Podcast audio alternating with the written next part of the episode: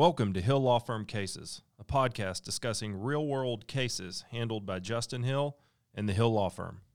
For confidentiality reasons, names and amounts of any settlements have been removed. However, the facts are real, and these are the cases we handle on a day to day basis.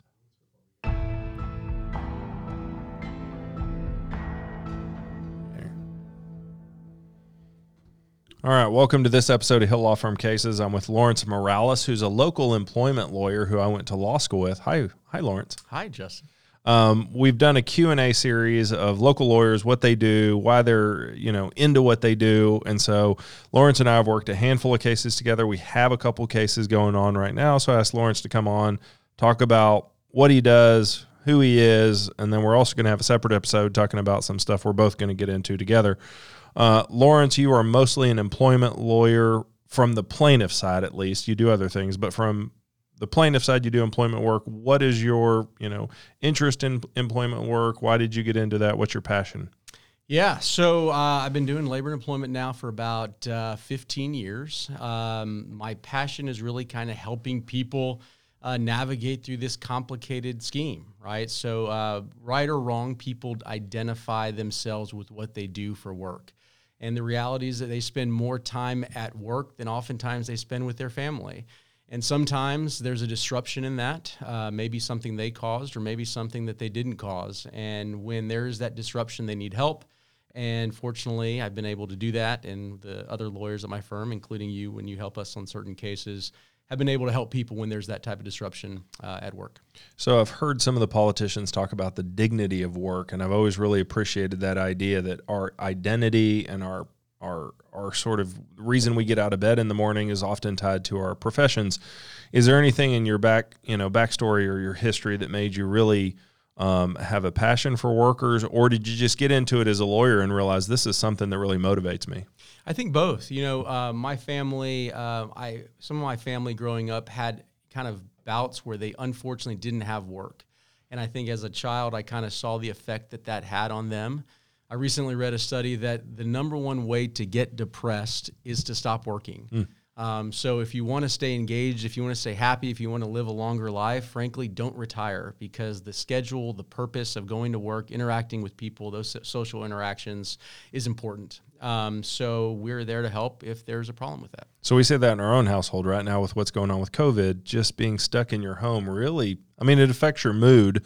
Um, and I'm sure for a lot of workers, going to a work environment that is not friendly or welcoming also starts to affect them you and I have worked cases involving sort of hostile work environment situations or environments where workers are made to feel bad or made to feel unwelcome due to, you know, things that are outside their control, race, sex, religious identity, other things like that. What are the the sort of types of cases you work on in the employment context? Sure anytime there's a dispute between an employee and an employer, we can get involved. So, you know, on a typical week, we'll get 50 calls from potential clients. Uh, the vast majority of those will be tied to terminations. People saying they were terminated for quote unquote unlawful or wrongful reasons. Um, sometimes race, sometimes uh, gender, more, more recently, sexual orientation, gender identity. On top of that, we have kind of wage theft when people aren't paid properly for the hours that they work. There can also be violations of way, you know, um, leave laws like the Family Medical Leave Act, not giving people enough notice when you terminate them, that type of thing.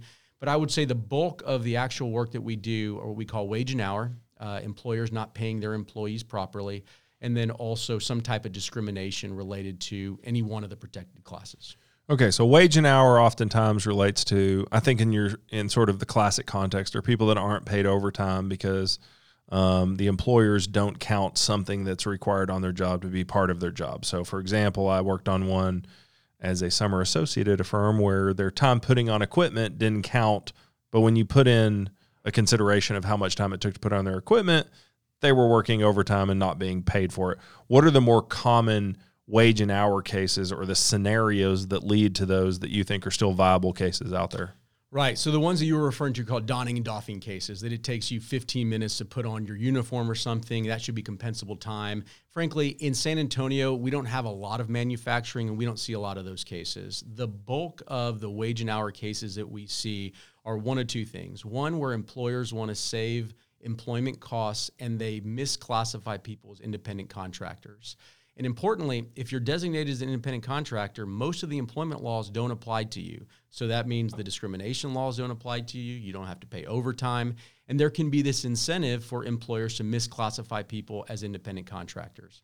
The other side of that, kind of the second point of, of wage and hour cases we see, are where people are basically instructed not to bill all of the hours that they work.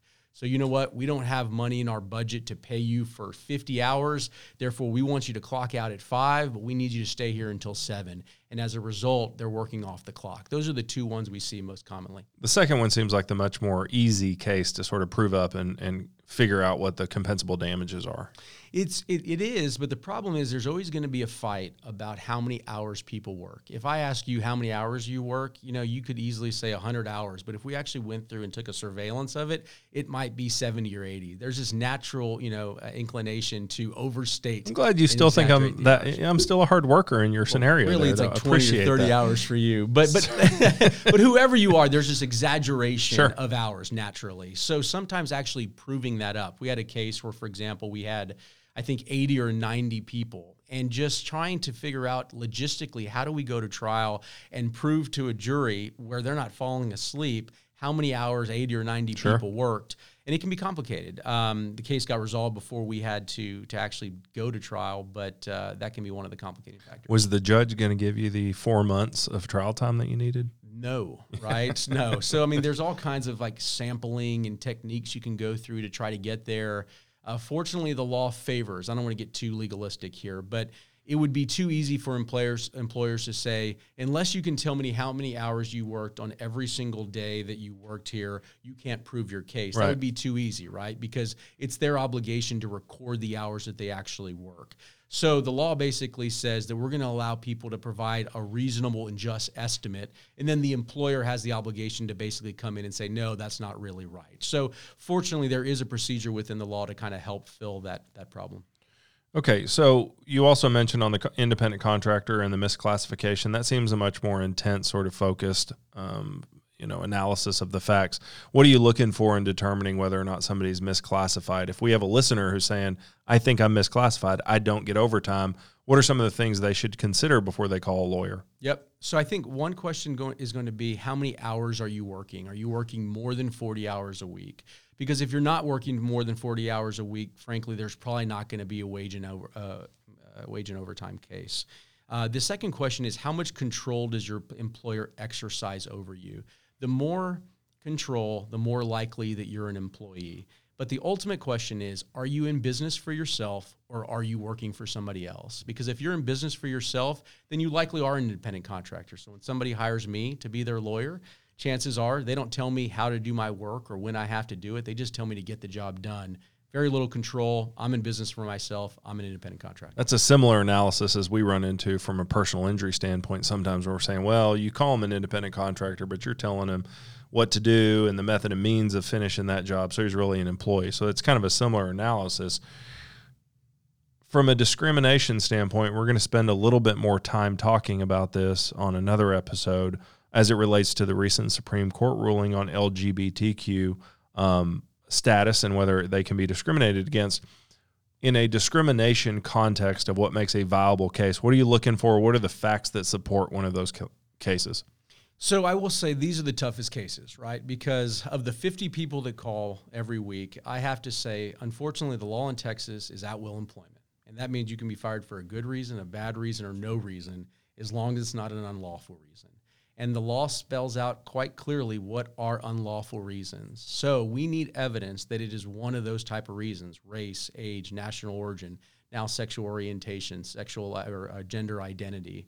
So one of the things that we're looking at, frankly, is what is your evidence? Tell me, prove to me that the reason why you were treated differently is one of those types of things naturally now we see a lot more uh, recordings right? People recording conversations where perhaps pejorative statements are made. That's great evidence to show that there's some type of animus towards a protected class.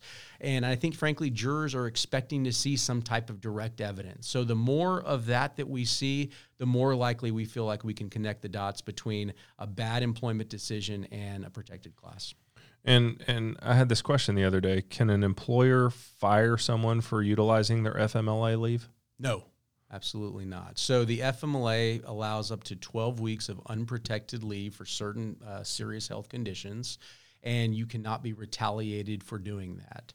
Um, so yeah, yeah. Generally, if you are retaliated against, even for asking about FMLA and hmm. whether you qualify under those circumstances, that generally is a protected complaint that could provide a cause of action.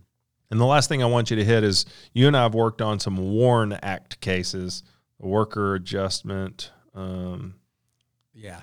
notification. Yeah, I mean, whatever. It, the, the big picture is that it's a, a, mass layoff of multiple employees per location, and they have to either give them 60 days pay or um, 60 days notice. Yeah. So those cases are really difficult because oftentimes those employers are going bankrupt. Right. What are sort of the general elements of that type of claim, and what do you look for when you get those phone calls? Yeah, so the first, it's a very mathematical statute. So the first question is Does the employer have more than 100 employees? If they have more than 100 employees, under certain circumstances, if enough people are fired, they have to be provided 60 days' notice. So um, I would say, kind of looking at those numbers, do you satisfy all the numbers? And if the answer is yes, then the question is going to be is there some employer that can frankly cover the costs related to that? Because if somebody's going into bankruptcy or becoming insolvent, sometimes even if there is a violation, it might be hard to collect. Okay, with COVID going on, is there any special considerations uh, for employees or employers as it relates to what they should be doing if you're an employer or employees should know that their employees or employers can't do during this time? Yeah, so there I will say there are so many different laws that have been impacted by COVID. I mean, on the one hand, we see increased animosity towards Asian Americans as a result of the origins of the COVID 19 pandemic. And as a result, there could be discrimination cases based on race and national origin there. On top of that, there's all types of leave and disability questions that come up. So I will say, if I'm, and I represent employers too and counseling them as well, that is going to be the most thorny issue in that if you have somebody that has a disability and they request an accommodation related to COVID, for, for example, they have some disability and they want to work from home because of that disability, under the ADA, you have an obligation to provide reasonable hmm. accommodations. So it's going to trigger a lot of those questions, not to mention that uh, Congress and, and, President Trump uh, signed in a new law, the Family First Coronavirus Response Act, that provides paid leave for the first time to certain individuals related to COVID. Um, and it does it for small employers. That is, employers that have 500 employees or less, wow. which is complicated. And and frankly, the Department of Labor and everybody's still trying to figure it out. So we're getting a lot of calls about that too. So if somebody's uh, one of these communities that's compromised, either you're elderly or you have some immunocompromised condition, do they have a basis to say that they fall under the ADA for an accommodation to not go into a workplace where multiple people are there? Maybe. So I think age alone probably wouldn't be enough. But if you had some health condition that made you more susceptible to getting COVID, okay. then I think arguably you could easily say, look, I'm entitled to some accommodation. And that might be anywhere from PPE being issued to you at the office to maybe glass or some type of plexiglass being placed around your work area to working from home reduced hours. It just depends on the circumstances. Okay, Lawrence, if people want to learn more about you and your father and your sister and your wife, y'all all work together. I think that's great. You have a family environment like that. How can they learn more about your law firm? Uh, themoralesfirm.com. Okay. Um, there's multiple Morales firms. You and I joked about this at some point. Uh, moralesfirm.com. Facebook is at The Morales Firm. That's right. The Themoralesfirm.com. All right. And yeah, Facebook. We're going to do another episode. We're going to talk a lot about the LGBTQ case that came out where they said that this, you know, discrimination on that basis is discrimination on the basis of sex, and therefore those are protected classes of people. Um, thanks for doing this, and we'll we'll have you back on the next one, which we're going to record right after this one. Thank you.